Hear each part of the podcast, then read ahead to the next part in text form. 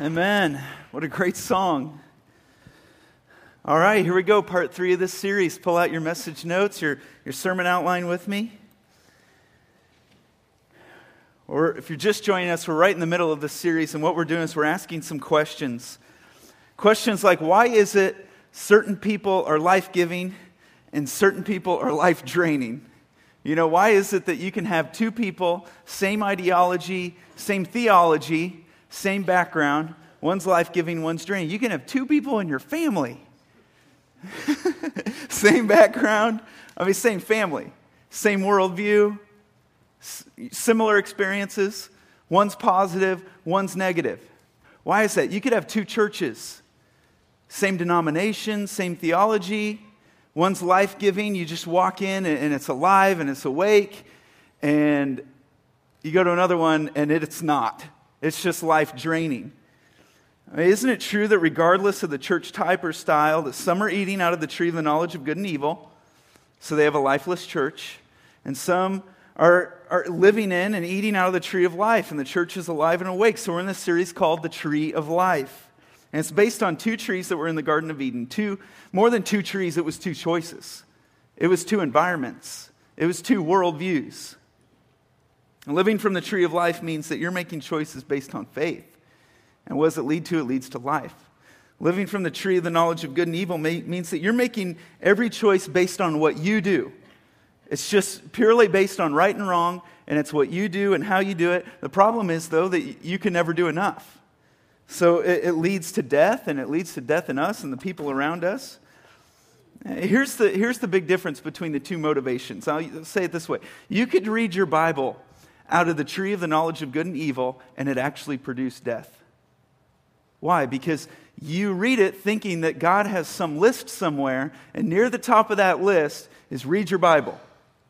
So you read it to have a good standing with God. You read it because He's unhappy with you when you don't. And so when you go and you approach other people and other Christians, you don't, you're not excited about the book. You just tell them, what, what are you doing? You got to read this book. God wants you to read the Bible. You got to read the Bible. Why aren't you reading the Bible? Or you could read the Bible out of the tree of life, and it just looks like I mean, you just want to read it. You just want that message in you. Just, you just got to get the Bible in you. You want God's message. You want God's truth. Sure, you don't, maybe you don't wake up desiring it every day, but you desire that desire. I mean, the motivation is different. And so when you run into someone who hasn't read, read the Bible, you got to read the Bible. You got to get, you got to you got to know this message. You got to see what, you got to experience what's changing my life. You got to experience this book. The tree of the knowledge of good and evil means, means that I filter everything through a value system of right and wrong in order to get to God. But we, as we've learned, you don't have to do it that way anymore because Christ came, He died in your place. If you believe in Him, you are crucified with Him talked about how when you're baptized, you're buried with Christ. You're risen to live a new life in Christ, and you have been put in Christ. The Bible says that, that Jesus is at the right hand of the Father, and that you've been put in Christ. So when God looks at you, who does he see? He sees Jesus. You can't improve upon it. It's beautiful, it's amazing. So today we're going to talk a little bit more about that, what it means to live, live like that, to live in that. Today we're going to begin with a verse uh, in Proverbs, and it's going to be the back, kind of the backdrop of our study in Galatians today. We're going through the book of Galatians, um, but you got to buckle up today because we're going through a lot of scripture. We're going through a lot of stuff today. You think about it this way: the first two weeks we've been pouring, we've been packing and pouring the foundation, and now we're going up and we're bringing in all the contractors and we're going up quick. We're going to be all over the place. So hang with me and take good notes. Proverbs 14, 12. There's a way that, that what? Say it seems right. I like you guys today. You're talking. That's good. Seems right to a man, but in the end, it leads to death. There's some things that look right, they feel right, they smell right. It's got to be right. That just seems so right. How could it be wrong? But it ain't right. It just seems right. And you'll know because it actually produces lifelessness. That was the problem the Apostle Paul faced with the church that was in Galatia. The Apostle Paul, apostle basically means a church planner who keeps planting churches. They got a pioneering spirit, so they'll go plant a church, raise up a leader, move on, plant another church. So he planted this church at Galatia. He leaves to go plant more, but behind him come these leaders uh, called Judaizers. And they start teaching that you had to have faith in Jesus and. Yeah, you got faith in Jesus. That's great. That's a good starting point. You got to do this too faith, faith and. And you got to observe all the laws of the Old Testament. Well, that's not really faith at all. They came in and said, You only think you're saved. You still need to be circumcised. You still need to start buying into all these customs. You need to pull out this list. We're teaching this series because not to beat up on them or these Judaizers of the Galatian church. We're teaching because today, the Christian church, Christians have a tendency to fall for the same thing, and we don't want you to fall for it. So here's a couple of traps uh, that lead us to seems right thinking, called seems right thinking. Seems right, but it's not. Here's a couple of traps we tend to fall into. If I do something wrong, I should do something right.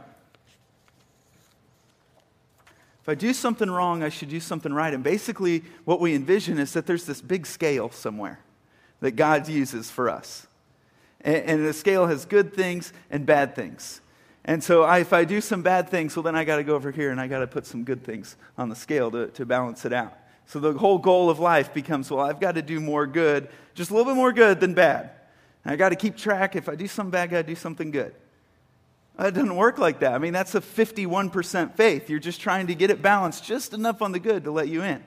So what we do is if we dishonor God over here, well, then we go over here and we got to put something, put something on the good side to weigh it down just enough. Problem is, that carries over into our life, into our relationships, and it produces death in our relationships. Because we think that, okay, if, if, I've, if I've dishonored my spouse in my marriage and I haven't really been there lately, well, I can go over here and I can plan this big weekend getaway and all this stuff and, then, and just make it right by putting a heavy dose of good on this side. We think, oh, I haven't been there for my kids lately. I haven't been a really good parent, I haven't been real supportive, I haven't been there, I haven't been listening. So let's plan a big vacation and a big trip, and we'll just put a lot more on this side and make it all good. Doesn't work that way. It produces death in our relationships. You know, we think we can tip the scale. It seems right, seems like it might work, but it doesn't. The second seems right thought is if I do something right, I deserve something good.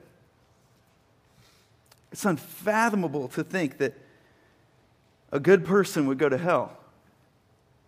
It just doesn't seem right. If I do something right, I deserve something good.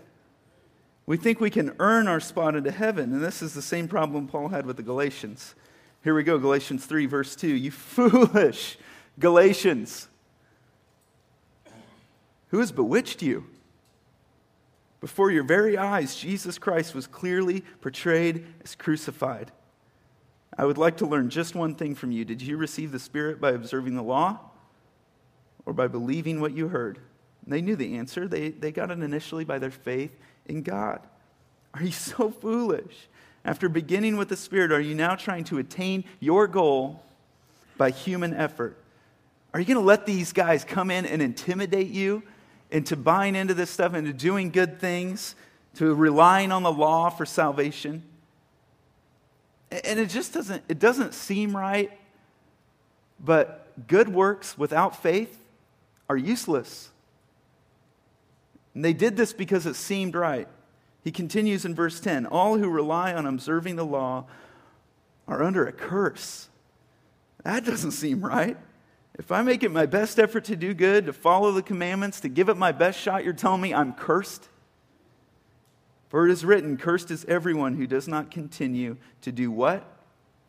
Everything written in the book of the law. He's saying that if your approach to get to God is your best effort, your good try, your good works, you being a, righteous person, you can try it, but here's the deal. You got to get it right 100% of the time, every time thought, word, and deed, every second, every minute of every day, of every month, of every year of your life. First breath to last, one mess up, game over. It's impossible. You can't do it. If you're going to go that route to get to God, you're obviously cursed. Clearly, no one is justified before God by the law because no one can do it. Because the righteous will live by faith. I mean, it does not take long to realize that if you have to be perfect it's impossible to do it. So, Paul asks the question we're all asking right now in this room, in this moment. What then was the purpose of the law? Why? All the expectations, all the law, all the commandments, why are they even there? Well, he goes on to give his argument, and I'm going to jump, jump us right to the conclusion. Verse 24 So the law was put in charge to lead us to Christ, that we might be justified by faith. Now that faith has come, we're no longer under the supervision of the law. And there are two, two really important things that, that we get from that. And the first thing we get from that is where there's no law, there is no sin.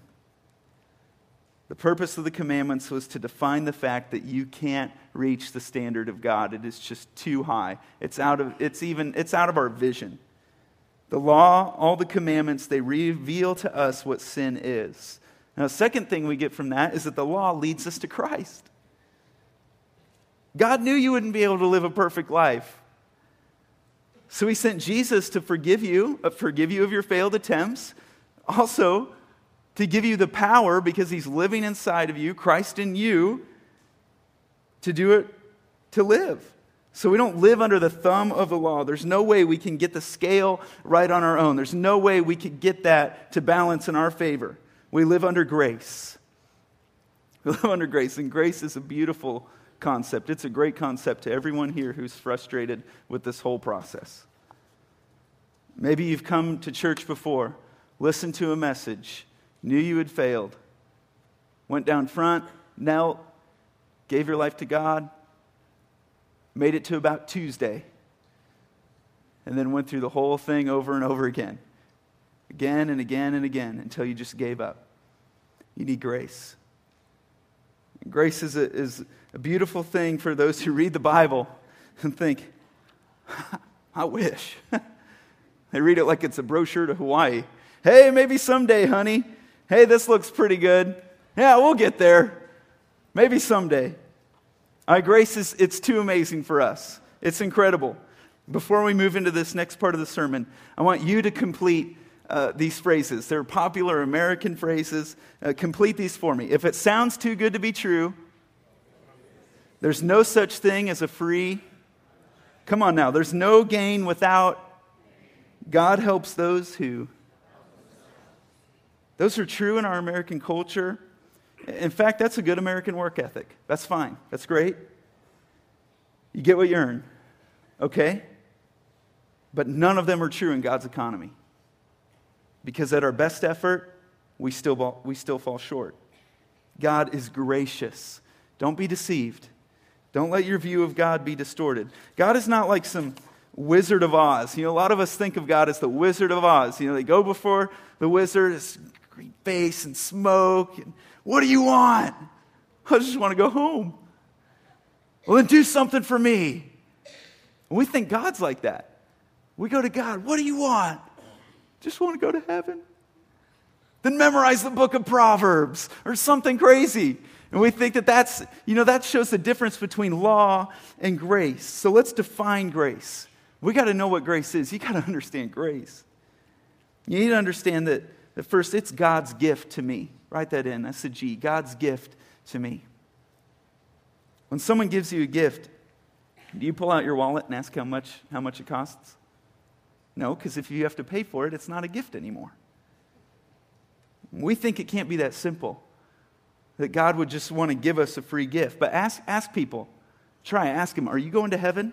Yeah. How do you know? They'll tell you, well, I read the Bible.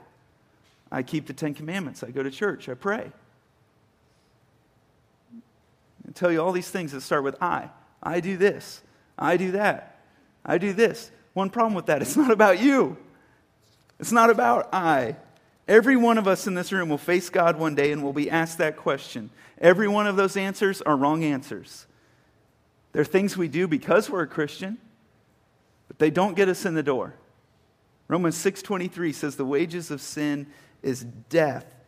If you've sinned one time in your life, you're a sinner. That, that's probably not news to you. You knew that coming in today. Every one of us is a sinner. The penalty, the wages of sin, is death. In other words, the only way to take care of sin is death. Keeping the man- commandments can't take care of it. Going to church can't take care of it. Praying can't take care of it. Reading your Bible can't take care of it.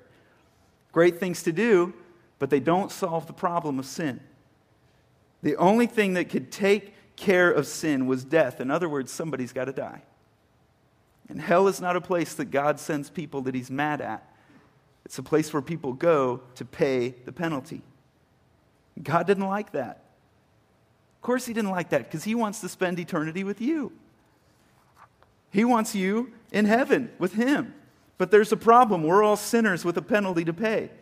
So he sends his son, Jesus, who's the only one who, qualified to pay the penalty for everybody because he was sinless. The cross is all about Jesus solving the problem of sin. The, sol- the problem of sin has been taken care of, it's been solved. So now the works reading your Bible, praying, keeping the commandments, going to church they won't pay the penalty. God offered his free gift through his Son. The free gift of God is eternal life through Christ Jesus our Lord. Eternal life through Christ Jesus our Lord. Free gift. Okay, Rylan, but it can't be that simple. I got to play some role in this, don't I? I mean, I got to do something. Can't be that easy. That leads us to the R it's to be received by faith. Ephesians 2 8 through 9. It is, it's by grace you have been saved. How? Through faith. And this is not from yourselves. No, it's not about you. It is the gift of God, not by works, so that no one can boast. It's through faith. We've been talking so much about faith. What is this faith? What does this faith look like? How do I know if I've received this gift by faith? Faith. What are you talking about exactly? Uh, I'm going to explain it this way. You guys know that the guy, uh, Nik Wallenda, you know, one of the flying Wallenda, he, he, uh, he tightroped at Niagara Falls and Grand Canyon, and he's just as nuts as can be. I mean, one slip and you're dead. He's crazy. There's a, there was another guy a while before him called, his name was Charles Blondin. And, and he used to tightrope Niagara Falls all the time, no harness, to the point, imagine this, where it became old hat. His followers would come out to watch him, and they'd be, that's it. So he started adding all these theatrical elements. He'd do it with stilts, and he'd do it blindfolded, and he'd just do whatever people would want him to do. He, one time he went out and, and out into the middle and cooked an omelet and ate it. I mean, he'd just do crazy stuff, bring out a chair. So one day he comes across, and everybody applauds, and he says, How many of you think I could do this with somebody on my back? They're like, Yeah, you can do it. Let's see it. Do it with somebody on your back. Let's see it. He says, Okay, well, I need a volunteer. no volunteers. Now, did they really believe he could do it? Now, I wouldn't do it either, and I don't fault them. But it's a great illustration of our faith in God because too many of us have a faith that God. Okay, we have a faith that God can do something, but we haven't put our faith in God. We haven't put our faith on God. We say, Yeah, I believe that He lived. A lot of Americans will tell you that. I believe that He lived. I believe that He's there. I believe that He can do it. Go ahead, do it. We can't just have a faith that. We have to put our faith in God. Faith goes from I believe that He exists to I give you my life. Do you have the faith to hand your life over to God? to put your faith on Him? Do you have a faith to take a step? Do you have a faith to do something practical? Do you have a faith that'll go? Do you have the faith that, that will give? Do you have a faith that'll give even when it's tight? Do you have a faith that, that'll do some of the stuff we've asked you to do around here? Do you have faith to start a small group? Do you have faith, uh, faith to lead your family, to stand up and lead your family spiritually? Do you have the faith to, to admit you have a problem, the faith to confess something, the faith to maybe go get some counseling? Do you have the faith to remain in ministry even though you're getting weary? Do you have the faith to take your next step? We've got to get to a faith that says, I don't know where you're going, God. I don't know how you're going to do this. I'm scared. I'm unsure. But I'm putting my whole life in your hands. I'm putting my life on, on your ability. I'm getting on your back. And I'm going with you. And I'm stepping out in faith. I'm jumping by faith. Do you have doubts? Of course. Sure. Yeah, you have doubts. I mean, Listen, doubt is not the opposite of faith, it's an element of faith. If you never doubt, it's probably because you've never done anything that's required faith. It's kind of like this marital problems aren't the opposite of marriage, they're an element of marriage. Single people don't have them. If someone says, can say they, they've never had a doubt. You know, I've witnessed people that say, oh, I've, n- I've never doubted, I've never had a doubt. Well, that's because you've never wrestled with your faith. I seek the kind of faith that moves despite the doubts. That's what Abraham did. Last week we talked a little bit about Abraham and how he had faith and it was credited to him as righteousness. Well, how do we know Abraham had faith? How could we all in here call, say Abraham's a man of faith? How do we know he had faith? Because when God told him to go, he went. When God told him to go, he moved. Abraham had a rhythmic relationship with God where God would tell him to do something and he would do it. Did Abraham doubt? Yes, often. In fact, one time he doubted so much that he tried to pass his wife off as a sister because he was afraid they'd kill him to get to her. He doubted. He had faith. Did Abraham have failures? Yes. But his failures didn't paralyze him in victimization and shame. The failures couldn't remove the righteousness that he had received from God by faith. The failures did not change his standing with God in any way. His faith gave him the freedom and the innocence to stand up and move again. His failures didn't break the rhythm of faith producing good works. That, that's why James said faith without works is dead, because faith in Jesus will give you the freedom to stand up and say, Here I am, Lord. I'm yours. Use me. I'm putting my life on your life. Romans 4:15, where there is no law, there is no transgression. Therefore the promise comes. How's the promise received? By faith. It's received by faith. Let's go to the next one. A, available to everyone. It can't be grace. It just can't. It can't be grace if it's only for some people. And there is some bad teaching out there that says, well, well, grace is only for a few people.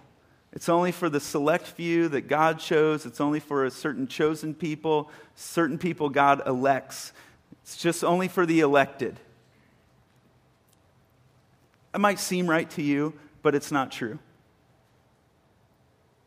There's not only certain people. Romans 10:13 says everyone who calls on the name of the Lord will be saved. Everyone. Look up that word in the original language. Guess what it means?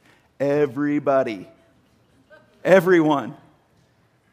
Therefore, no one who calls on the name of the Lord will ever be denied. It just won't happen. God's grace is unconditional, His election is unconditional. And it breaks my heart when I hear people say, God would never choose me, God would never be mindful of me, God would never elect me, would He?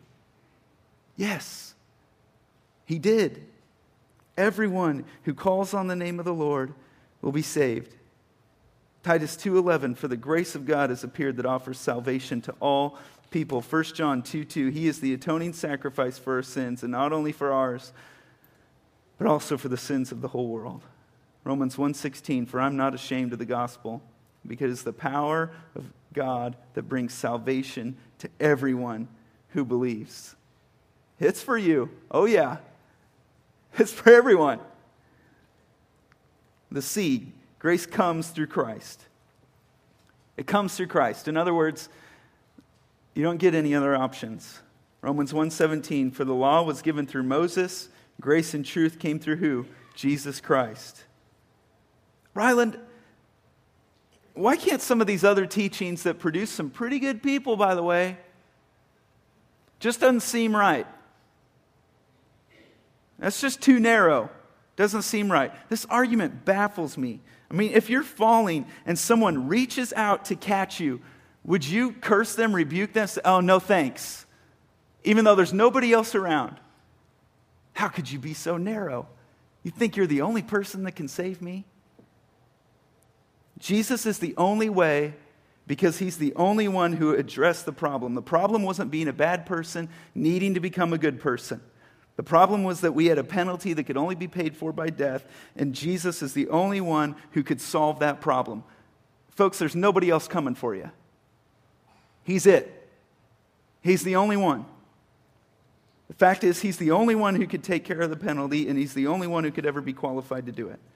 Romans 5:15 For if the many died by the trespass of one man, speaking of Adam, how much more did God's grace and the gift that came by the grace of the one man, Jesus Christ, overflow to the many? Acts 4:12 Salvation is found in no one else, for there is no other name under heaven given to mankind by which we must be saved. John 14:6 Jesus answered, I am the way, I am the truth, and the life. No one comes to Father except through me. And Matthew 7:13 Enter through the narrow gate, for wide is the gate and broad is the road that leads to destruction and many enter through it. But small is the gate and narrow the road that leads to life. Yeah, it's narrow, I'll tell you. It's small. There's only one way. It might not seem right to you, but it's the truth. Only God can save you. And even though it's narrow, it is not exclusive. Everybody's invited to go through it. E, it's extended throughout eternity. It's good forever. This is wonderful. If you get in on grace, if you get in on the deal, you don't have to keep re upping all the time. You don't have to, you know, we talked about Jesus says, Come to me and have rest. Have rest. Your eternity is secure. You don't have to keep second guessing it. You're in. I've got you. You're in Christ. His grace is sufficient. This is why we sing around here. Your grace is enough, because it's enough to cover everything that you did and everything you ever will do. John 3:16 For God so loved the world that he gave his one and only son that whoever believes in him shall not perish but have eternal life. Have you ever wondered what what heaven's going to be like? It's going to be it's going to be great. I mean, you're going to finally be with Jesus. You're going to get to reunite with some people. You'll be assigned some amazing work, it is not going to be boring. There's going to be more purpose, more life, more things to do. It's going to be incredibly fun. But I think what I'm looking forward to the most is just the incredible release that will be found. This, this world that we're living in right now is broken. Heaven is not broken, it's perfect. No more allergies, no more insurance, no more depression, no more pain, no more cancer, no more pills. Your body will work exactly like it's supposed to. And God wanted you there so much, He was willing for His Son to die to get you there. Isaiah 30, 18 says, The Lord longs to be gracious to you. he wants to be gracious to you. That verse is for everyone in here. God longs to be gracious to you. When you have put your faith in Jesus and no longer have to pay the penalty and suffer the death, He celebrates. He longs to do it. His favorite day is the day He gets to give you that grace that you receive by faith. We're all given the invitation today. Will you receive it by faith? Will you put your faith on and in God? Let me pray for you.